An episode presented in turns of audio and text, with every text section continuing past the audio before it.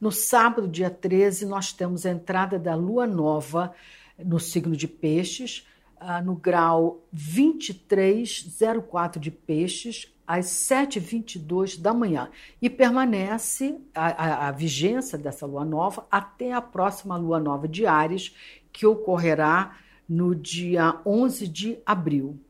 Uh, vale a pena a gente olhar no mapa da gente onde cai esse grau vinte e três, vinte e poucos de Peixes, dezessete, dezoito, dezenove, vinte e poucos de Peixes, porque ali é que vão estar manif- é, manifestados, né, manifestos as influências, os efeitos dessa lua nova. No caso do Brasil, cai na casa, do mapa do Brasil, cai na casa dois. Vamos falar de finanças. Esse é o tema que vai afetar o Brasil, a lua nova no mapa do Brasil. O que tem de especial nessa lua nova? Eu vou gravar um vídeo à parte, separado, é, delineando, é, dando mais detalhes, é, desvendando, interpretando esse mapa da lua nova. Mas eu quero chamar a atenção aqui para os destaques dessa lua nova. Primeiro, temos uma concentração em signos de Peixes e outra concentraçãozinha ainda em Aquário, que são os signos mais coletivos, né, é, do zodíaco, é, mostrando, sinalizando que nós estamos sob um céu,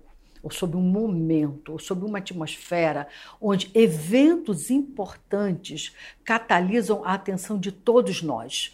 Nós estamos uh, vi- vivendo situações, é isso que, que o mapa dessa lua nova está indicando, de que estamos todos sendo empurrados pela mesma corrente, é, seguindo a mesma correnteza. É, o que afeta a uns, afeta a muitos, afeta a todos. É, isso é que basicamente sinaliza essa, esse mapa da Lua Nova. Ainda estamos sob é, impactos de situações que nos obrigam a pensar mais no conjunto das possibilidades do que nos desejos, nos anseios, nos objetivos de cada um particularmente. Ainda estamos muito sob esse efeito todos, mais do que um.